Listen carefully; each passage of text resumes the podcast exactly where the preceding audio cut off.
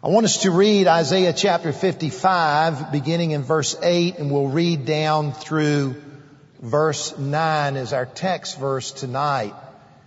Let's hear God's word. The Lord says, "For my thoughts are not your thoughts, neither are your ways my ways, saith the Lord. For as the heavens are higher than the earth, so are my ways higher than your ways, and my thoughts than your thoughts." Would you bow your head with me as we pray tonight? Father, we thank you for your word that you've given to us by inspiration. We thank you for the power of the Holy Spirit of God. We would pray tonight that you'll bless, Lord, through the preaching of your word. I pray that Jesus would be magnified in our hearts through the Spirit. I pray, Lord, that you will bring conviction upon our hearts to trust you and lean upon you for all things in life. We pray for those that are without Christ that they would be saved, and we pray for those who are with Christ will be changed tonight through the power of your word. And may you be glorified tonight in all that's said and all that's done. In Jesus' name, amen. Over the course of this year, I am quite certain that there will be many couples who will get engaged. And one of the things that I've learned about engagements here at Bob Jones University is that the measure of a successful engagement is based on the element of surprise. If the guy can surprise the girl, it was all good. I have in my family a son and a son-in-law, and both of them got 2 thumbs up on the surprise factor in their engagement. The first was my son Stephen, who got engaged to a young lady named Bethany Roberts. Her parents were missionaries in Japan.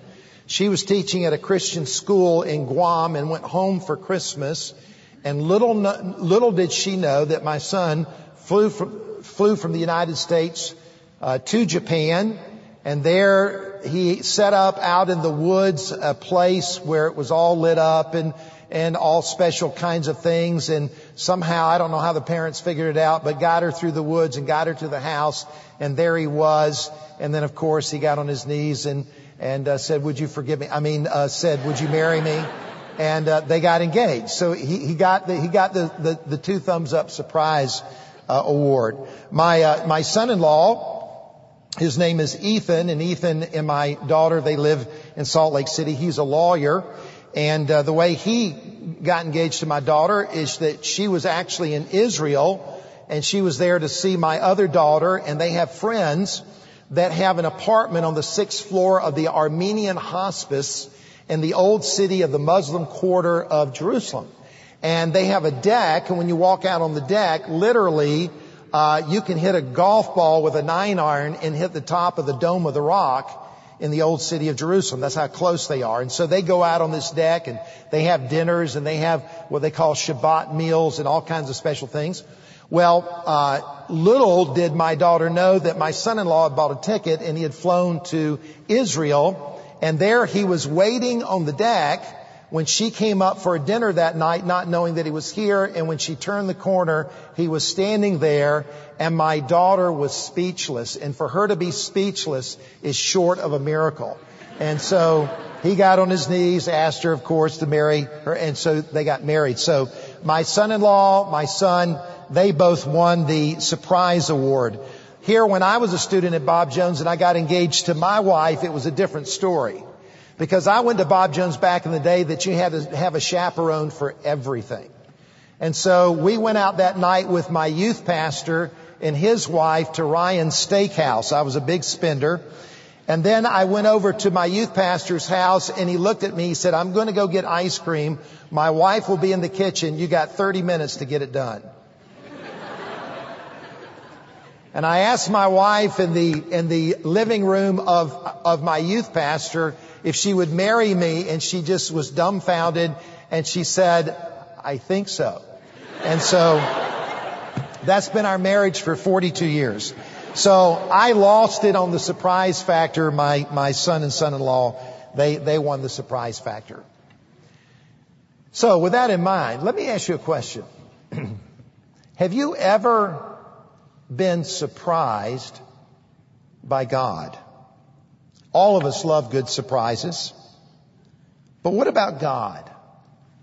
Well, I think this surprise comes out very clearly in the passage of Scripture tonight we read in Isaiah 55, when God says this about himself. He says that his ways and his thoughts, that is the way he works and the way he thinks, is not the way we work, and it's not the way we think. For my thoughts are not your thoughts, neither are your ways my ways, says the Lord. For as the heavens are higher than the earth, so are my ways higher than your ways, and my thoughts than your thoughts.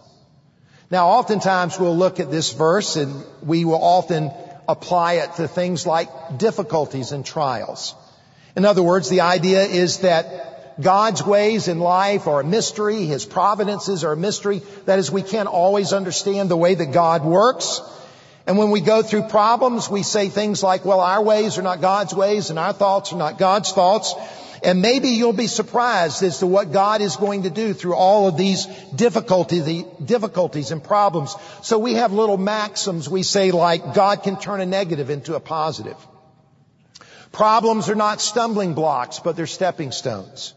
The doors of opportunity swings on the hinges of opposition. Our adversities are our advantages, or the one when we're weak, that's when we are made strong. In other words, our ways are not his ways and our thoughts are not his thoughts. Now, are those statements true? And the answer is, of course they are. Absolutely. But is that what Isaiah is trying to tell us here? And I believe what we'll discover tonight is something surprisingly different. And what is the surprise? Isaiah here is not primarily speaking when he says, my ways are not your ways and my thoughts are not your thoughts. He's not primarily speaking of the mystery of God's providence in our circumstances. That's not the primary point. But what he is actually talking about is the compassionate heart of God when we sin. That's the big surprise. How do we know that? Look at the two verses that precede 8 and 9. Verse 6, he says, seek ye the Lord while he may be found. Call ye upon him while he is near. Let the wicked forsake his way and the unrighteous man his thoughts, and let him return unto the Lord. Why? Because he will have mercy upon him. And to our God, for he will abundantly pardon. Isaiah is telling us that when we sin, we should seek God. We should call on God. We should not run from him, but we should return to him. And if I do that, what will happen? He tells us God will have compassion on us and God will abundantly pardon us. That is, that there is no sin that you commit that God cannot forgive. Now, let me ask you a question, just practically. Is that the way that you naturally feel when you sin? Do you just naturally want to go to God? Do you want to return to him? The answer is no. We're no different than Adam when he sinned in the garden, and God came to him with a heart of love and compassion. And what did Adam do? Adam ran. Adam hid. Adam was ashamed. His emotions were overwhelmed with a troubled conscience and this deep feeling of shame. And yet God says to come to me. But what we tend to do is we tend to see God through the lens of our own imagination. We tend to project our feelings that when we sin, we feel guilty. And when we sin, we feel like a failure. We project those feelings on God so that we think that our thoughts and our ways are God's thought and God's ways. And yet God is saying something surprisingly different. That's not the way that he thinks. And that's not the way that God feels. And so tonight, I would like you to be surprised as to what God says about himself when it comes to the matter of our sins and our shame. What are we to do when we sin? I want to give you just two biblical illustrations tonight that sort of hopefully cements this in your mind. The first is in the New Testament. It's a very well-known story. It's a story about a son and his relationship to his father. We call it the story of the prodigal son. It's the prodigal son returning home to his father after he sins. But what I want you to see tonight is the attitude of the father and the way that he responded to the son. And it was incredibly surprising. And it was a huge surprise to the people in Jesus' day. Think about what this son did. It's a very famous story. A father has two boys, and the second son, the younger son, goes to his dad and he says, "Dad, I want my inheritance." Every Jewish son knew his dad would give him an inheritance. And the older son would get 2/3 of the inheritance. So he wanted his 1/3. So he goes to his dad and he says, "Dad, give me my inheritance." Now, when would that inheritance normally come? It would come at the death of his father. So in essence, he was saying to his father, "Drop dead." It was an act of incredible dishonor. The son takes that money and he leaves the village, but he doesn't leave quietly. You see, Jewish people grew up in villages where they were actually related to everybody because it was a tribal society. So the village that you lived in, you were surrounded by everybody who knew you. They were your cousins. They were your aunts and uncles. They were your brothers and sisters. They were your grandparents. They were your second cousins. And so in a village, when a son dishonored a father under Jewish law, he was to be stoned. This son was not stoned, but when he left, what did the village do to him? They decided to treat him as if he were dead. And so he takes that money. And the Bible says he goes to a foreign country. It's not like he went from Israel to France. He went to a Gentile city that wasn't that far away, but to go to a Gentile city, if you were a Jew, is like going to a whole different world. And he takes that money, and what does he do with the money? He does what his heart has been craving to do. And that is, he goes and he spends his money on a party lifestyle. He goes to the local bars.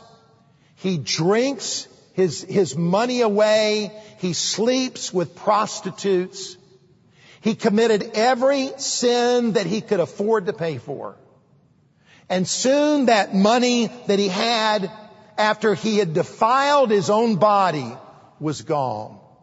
That money that he had that had been given to him by his father from a piece of land that had been passed down by his forefathers, a piece of land that had actually been given to the Jewish people by God. Because understand something, young person, what you do with your life is not your own life. It is the life that God has given you.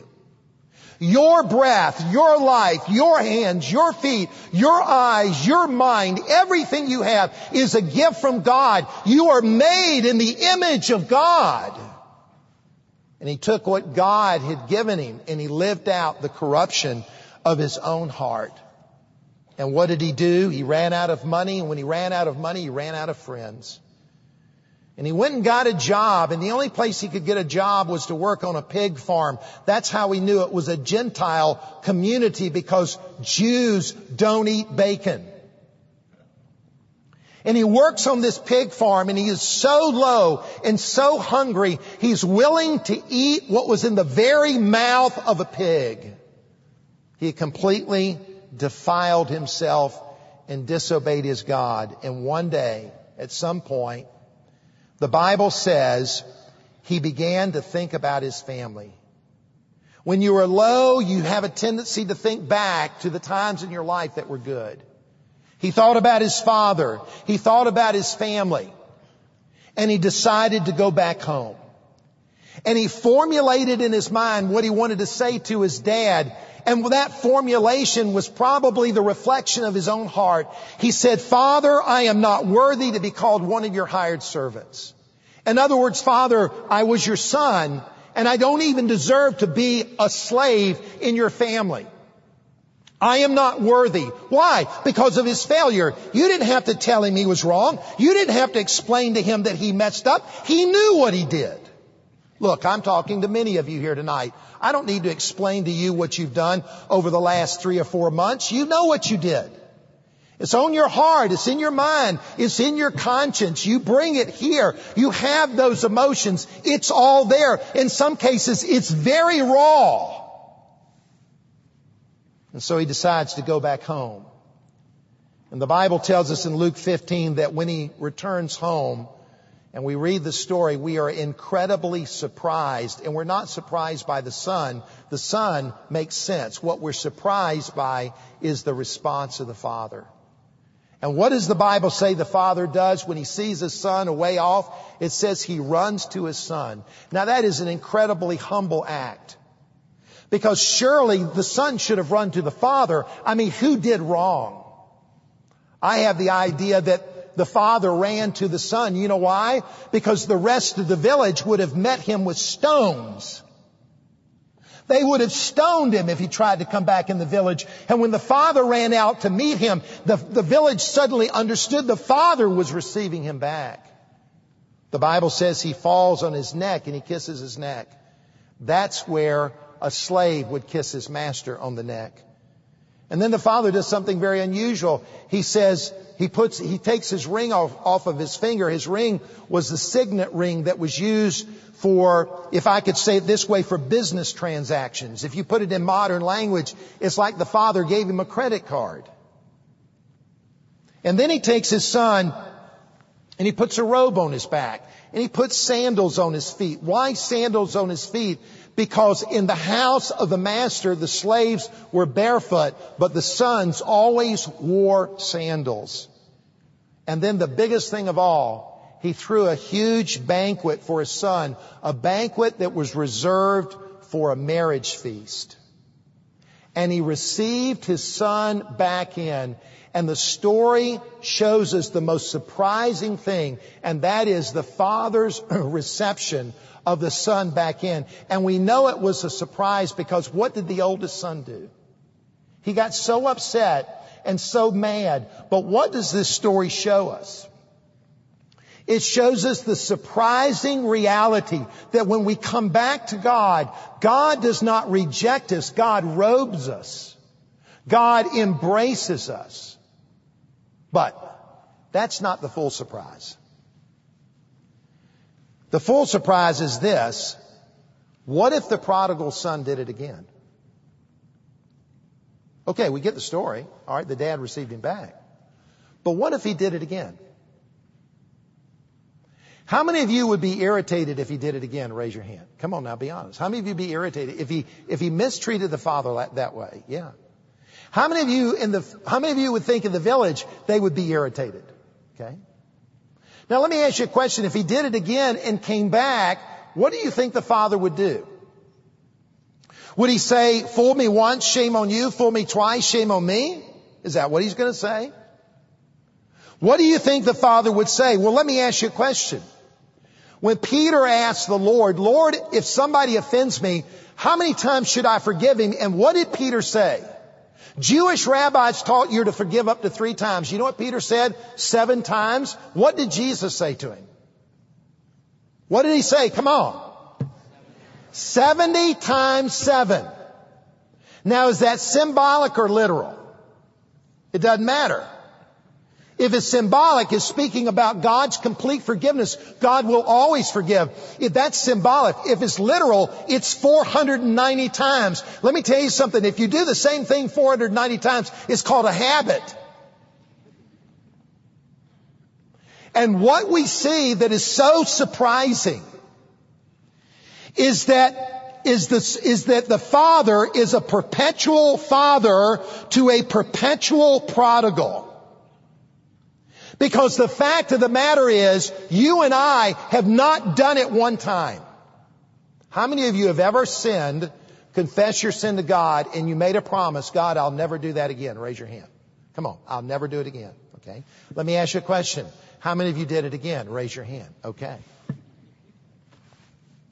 God is a perpetual father to a perpetual prodigal.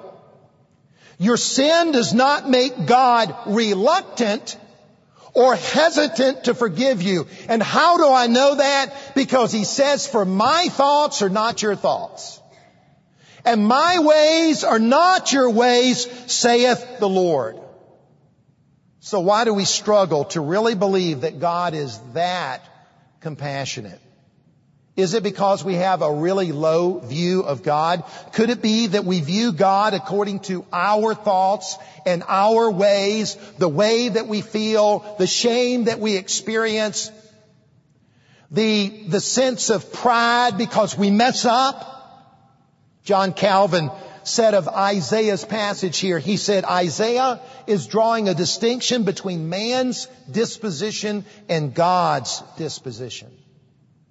He said, men are in the habit to judge and measure God from themselves, for their hearts are moved by angry passions and are very difficult to be appeased. And therefore they think that they cannot be reconciled to God when they have once offended God. But the Lord shows he is far from resembling men. My ways are not your ways, and my thoughts are not your thoughts. The truth is, we are all shockingly surprised at God's mercy. I want to give you a second story. And it's a story you're well familiar with, but maybe not quite so much as the point. That's one of the most famous stories in the Bible. It is a story of Jonah. Now, what is the most memorable, naturally memorable point of the book of Jonah? What is it? Jonah being swallowed by a great fish. But is that the point of the book of Jonah? And the answer is no. And when you look at the story and how it interconnects, it is a very surprising message. We begin the story with Jonah being told by God to go to preach in Nineveh. But what did Jonah do? He didn't go to Nineveh. He went the opposite direction. He was going to a city called Tarshish, which is literally in Spain. Why did he not go to preach to the people of Nineveh? Was he afraid of the people? The people were called the Assyrians. They were brutal people. They were evil. They made the ISIS look like Boy Scouts. Was it a task he couldn't do? Was it too difficult? Did he feel inadequate? Why did he run? And when you look carefully at the book of Jonah, the reason he ran was what he understood about God. Because what happened? He finally ends up in the city of Nineveh. You know the story. He runs from God, ends up in a boat, headed to Tarshish on the Mediterranean Sea. A storm comes. The sailors, who are pagans, realize that Jonah's the cause of the storm. And Jonah says, throw me overboard, because Jonah wanted to die. Why did Jonah want to die? We'll find out. He throws him overboard. He's swallowed by a great fish. Chapter 2, he's in the belly of the fish, cries out to God. He says, salvation is the Lord. And what does the fish do? He throws up the prophet on the beach.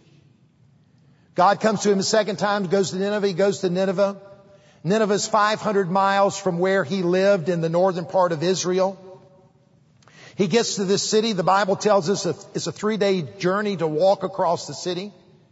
He, for one day, goes in the city, not 3 days, but one day he goes in and he preaches a 5-word sermon. It's longer in the English, but basically in the Hebrew it says, yet 40 days Nineveh overthrown. In other words, God's going to judge it. That was his message. And what happens?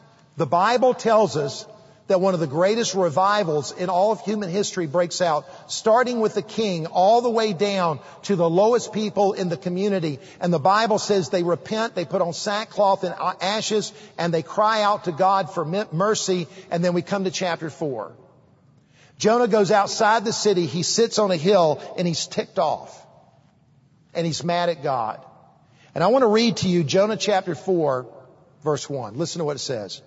But it displeased Jonah exceedingly, that is the revival, and he was angry. And he prayed to the Lord and said, Lord, is not this what I said when I was yet in my country? What did he say? This is why I made haste to flee to Tarshish. Why did Jonah run? Why did Jonah not go to Nineveh? You know why? Because he knew something about God. What did he say? He said, for I knew that thou art a gracious God and merciful and slow to anger and abounding in steadfast love, hesed love, and relenting. That means turning back from the evil that he would do and relenting from disaster. Jonah knew, because he knew God, that he was so merciful that he would actually forgive the wicked Ninevites. You see, the prophet, when he preached a message, generally gave a message of judgment. But anybody that knows the Word of God knows that when God gives a message of Jonah, embedded in that message is that if you will repent, God will show you mercy. And Jonah did not want to go to the city of Nineveh, because he knew that God would forgive the Ninevites. And if God forgave the Ninevites, then what excuse did the Israelites have if they didn't repent? Jonah knew that God's mercy to the Ninevites was so great, and he also knew that it would condemn the Israelites if they did not repent. And you know why Jonah wanted to die? He wanted to die because he felt like he would become a traitor to his own country if he would go and preach to the Ninevites and they were spared and the Jewish people weren't spared. The reason he wanted to be thrown overboard in the boat on the sea is he didn't want to preach because he didn't want God to show them mercy. Because he was a nationalist for his country. And he wanted to die outside the city of Nineveh after God brought a revival, because he didn't want to go back and face his own country, because if he went back, he would be considered a traitor, and he would have rather died. And do you realize, folks, that in the land of Israel, even to this very day, on the one holy day of the year where the people fast and pray is called the day of Yom Kippur. You ever heard of Yom Kippur, the Day of Atonement? And they still celebrate that in Israel. And do you know which book of the Bible they read in the synagogues on the Day of Atonement, on Yom Kippur to this very day? They read the book of Jonah. Why do they read the book of Jonah? Because if God will be merciful to the wicked Ninevites, surely he would be merciful to the Israelites. And what do we discover in the Word of God? That God is a compassionate, merciful God, even when we sin, even in our shame, even in our fear. So how far off are most of us when it comes to understanding God's mercy? Isaiah tells us that we don't miss it. We don't miss the idea by a little bit. We're not just off by a few degrees. What did he say? As high as the heavens are above the earth, so are my ways higher than your ways. It's beyond where we are. It's like what Buzz Lightyear said, to infinity and beyond. That is the mercy of God. You see, God isn't like you. God doesn't act like you. I mean, we can forgive people up one or two or three times, but after that, we're not really that forgiving.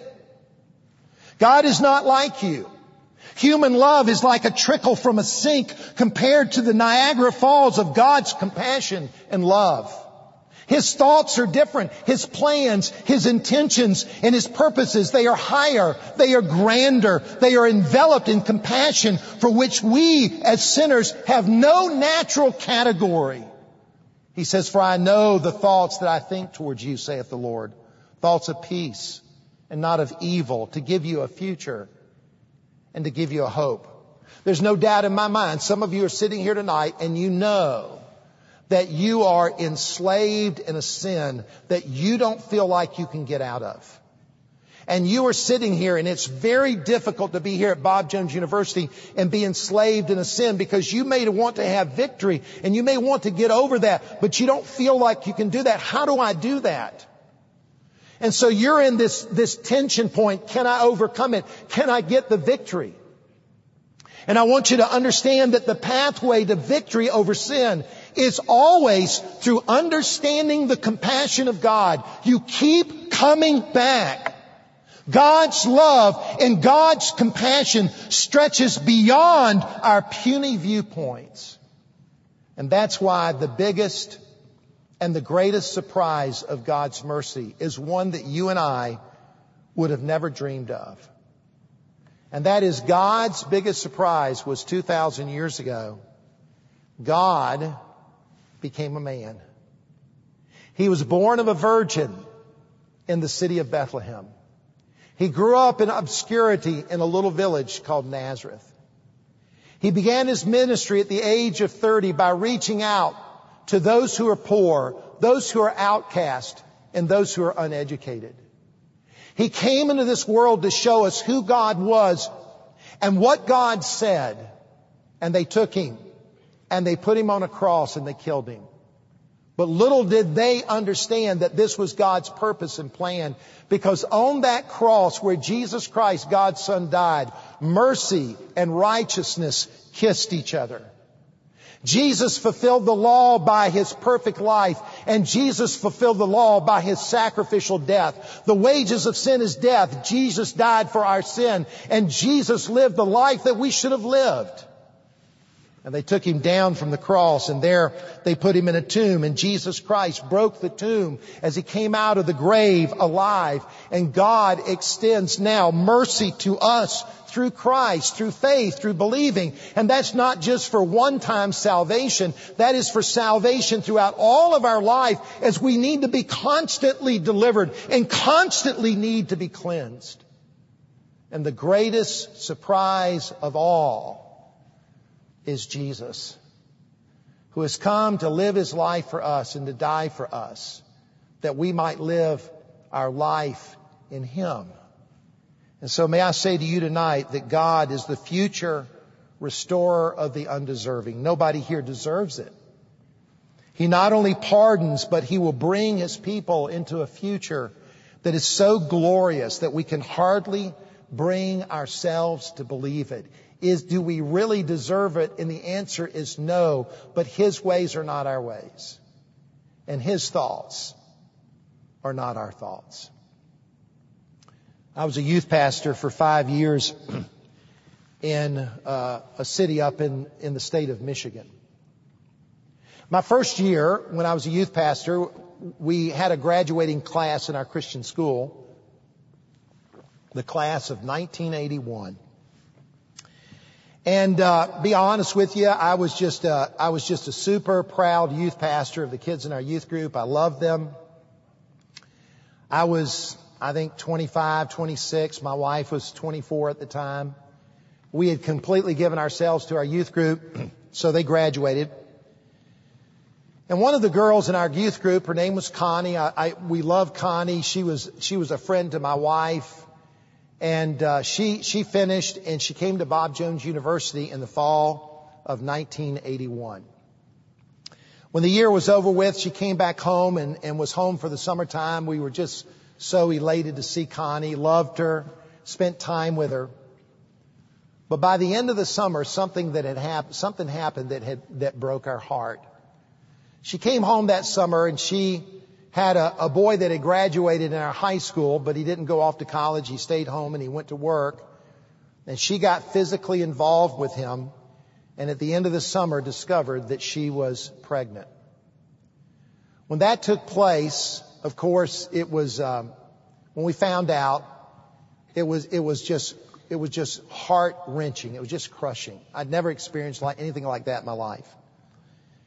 And I sat down and I took out a pen and I took some stationery from the church and I wrote her a letter. I said, "Dear Connie," and in the letter, I just wrote her and I told her that we loved her, that God was merciful, that if you would trust the Lord, turn from your sin, God will do miracles and wonders in your life. We wanted to give her hope, and we wanted to know that we loved her. Well, short story is, she gave birth to the baby over the next 9 months, and she and her family had decided at that point in their life that the wisest thing for them to do was to adopt the baby out. And so the baby was adopted into a Christian home, and Connie ended up transferring to another school. And she went on, graduated, she met a young man, and she got married. And they moved to Pennsylvania, where they live today, and they started a family, and they've had 3 or 4 children. Let's fast forward about 21 years.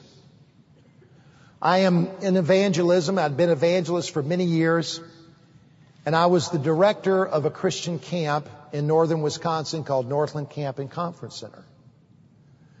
It was during our staff orientation week before camp started, and we had about 150 working on the staff that summer, and so a lot of a beehive of activity going on. I was in and out of my office, and one day I walked in my office, and I looked on my desk, and I took a second look, and I saw the letter that I had written to Connie some 20 plus years before, the original copy sitting on my desk.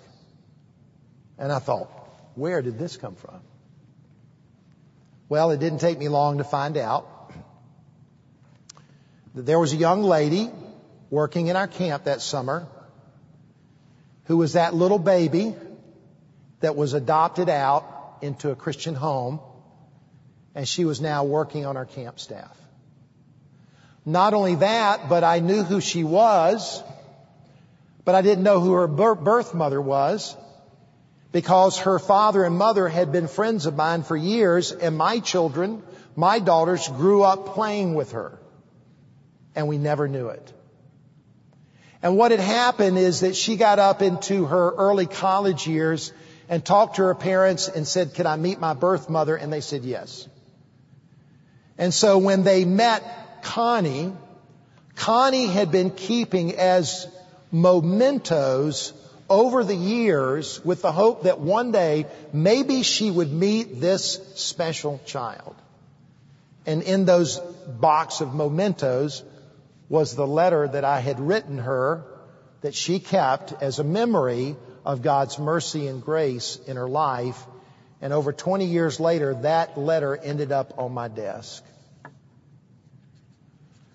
And I lived long enough to watch what looked like a tragedy completely turn around to be a testimony of God's compassion and God's love and God's grace, because His ways are not our ways, and His thoughts are not our thoughts. So let me say to all of you tonight, if you have sin in your life, what should you do? Come like the Son, and come and throw yourself on your Father, and come to the God who is so compassionate that He actually will forgive the worst of the Ninevites, because His ways are not our ways, and His thoughts are not our thoughts. Would you bow your head and close your eyes with me, please, tonight?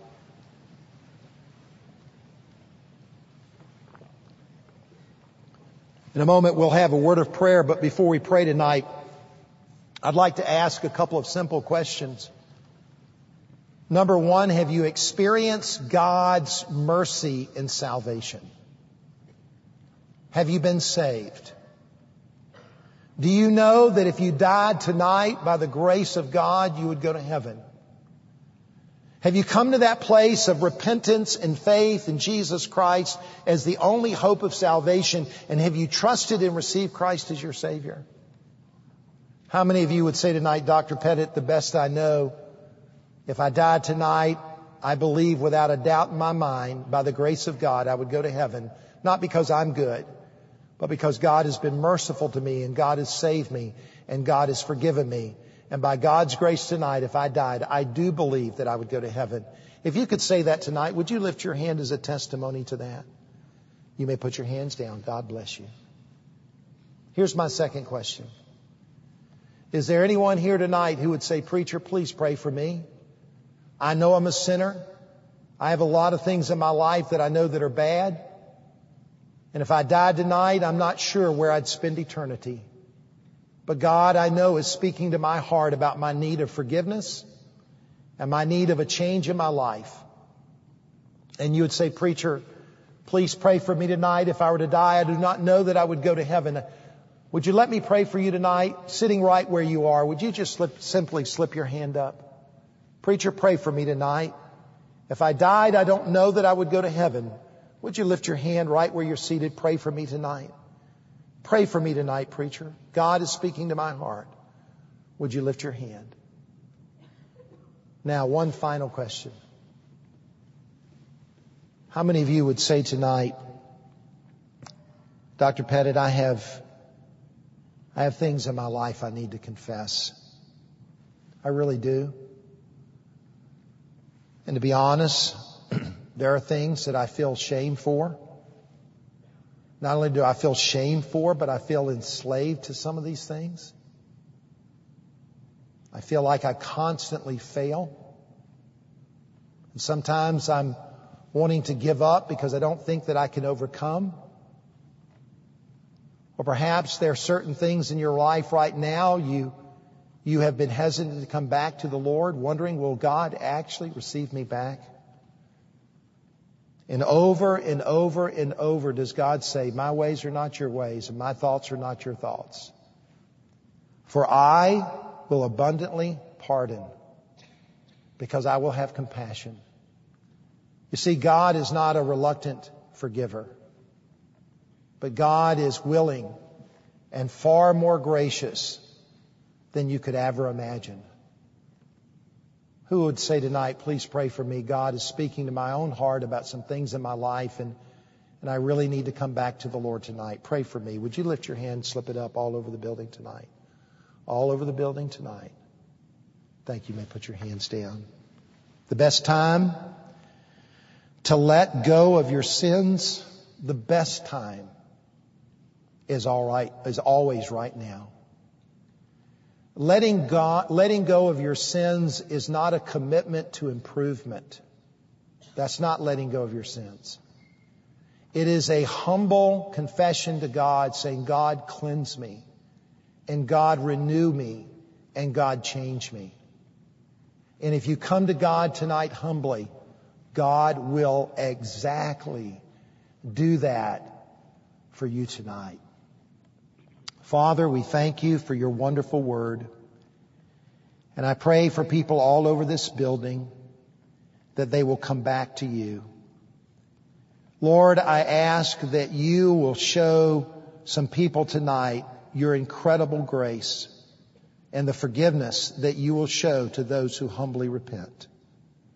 Thank you, Lord, for the promises of your word. And thank you, Lord, that your ways are not our ways and your thoughts are not our thoughts. May you do a great work tonight in the dorms, in times of prayer, and that this will all be for your glory and honor. In Jesus' name, amen.